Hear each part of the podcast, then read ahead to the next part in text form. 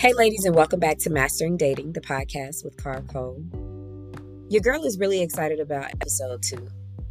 And I'll say that because I am just all for a good assessment. And as you see on the cover for today, and this session, it is all about an assessment. Are you doing too much? So today's episode won't even be too long. But I grew up on the Cosmo Girl, Cosmopolitan era. And having a good read and then reading your feedback as far as how you're handling things was always my thing. I am a growth person, right? So I know that was just for fun, but I want us to really look at this and hear the feedback after you take this assessment to see if you see or identify with any of the feedback that's given. And then see what you can use from certain chapters or certain episodes as we go through this journey and you're participating with me with this podcast. I really want us to take time to be reflective because I promise you, this is going to be fun. I want us to get laughter and growth out of it, moments of truth, yes, but I want us to smile at the end of this. I don't want to, or through it, not even at the end, just through it. I want us to be realistic with some of the things that we're asking for and requiring out of ourselves and other people. So let's take this assessment real quick.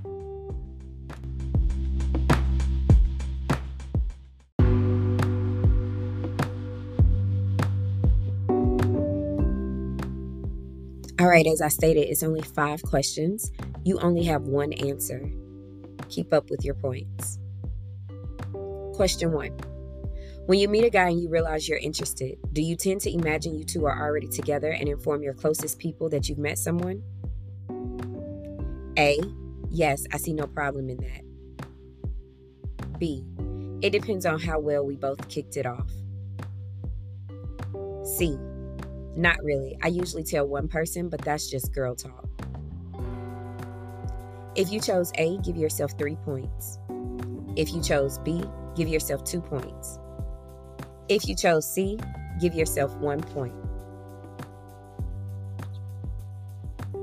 Number 2. After the first date and you're interested, you don't hear from him within the first 24 hours. What do? A.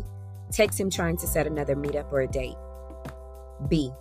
Text him something along the lines of, hey stranger, or haven't heard from you. C. You may text him to ask him how his day was going, or you will allow him to text you first. D. Call him and text him when he does not answer. A. If you chose A, 3 points. B, 4 points. C, 1 point. D, 4 points. Moving along to question 3. During the date, are you A, trying to get to know him to see if he's cool? B, you're asking all the questions to see what type of guy or spouse he is. C, you're speaking the most, telling him about yourself. Or D, conversation is going well and the both of you are laughing and seeming to be enjoying one another. If you chose A, give yourself 2 points.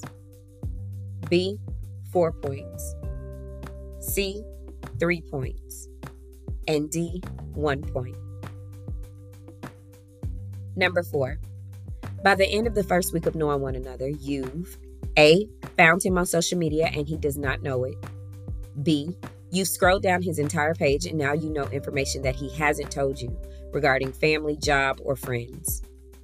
C, you found his ex and now you know her Instagram as well. D, found him on social media and messaged and/or followed him. If you chose A, give yourself 2 points. B, give yourself 3 points. C, give yourself 4 points. And D, give yourself 1 point. Number 5, last one, y'all. It's been a while since you've been dating and you are locked in, but he's not answering phone calls or text. You want to hang out, but he's not responding. What do you do? A, figure out something else to do. B, text him asking where he is and what he's doing. C, go by the house and see what's going on. Or D, keep calling or texting. If you chose A, you have no points to add this time. B, add 3 points, C, add 4 points, and D, add 4 points.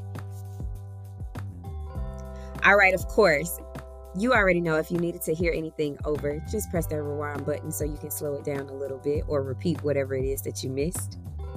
But I hope you have counted up your points, because now we're jumping right into this tiered system that I have in the text.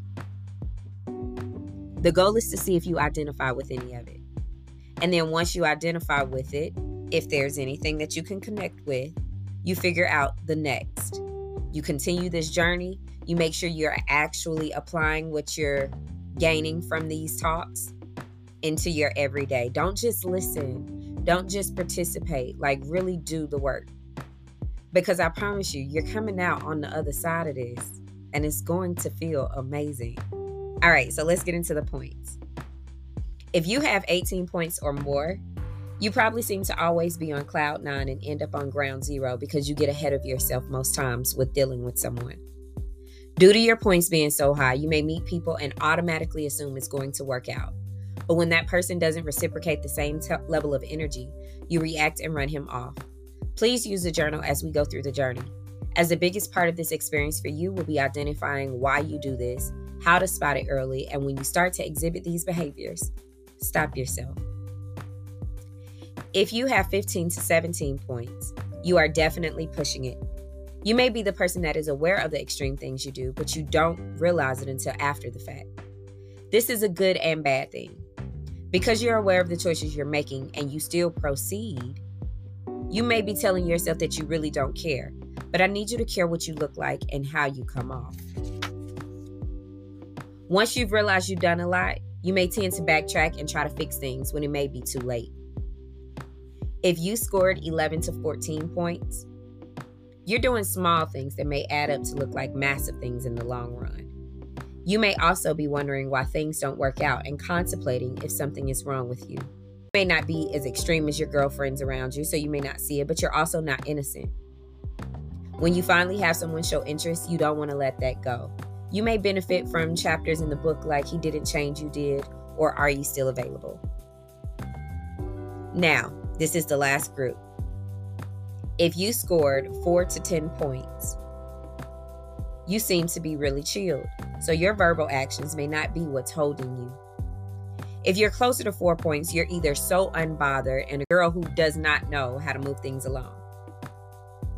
If you're closer to 10 points, you're most likely showing more emotions early on and it's setting expectations that are setting you up for disappointment.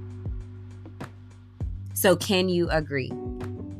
Is there any feedback under your point system that you can connect with, that you can identify with? Remember, this is not about me. It's not about him or them. This is about you. All that you do, how honest you are with yourself, is how we grow. But I tell you what, you're on episode 2 already, so that tells me you want this. I see y'all for episode 3.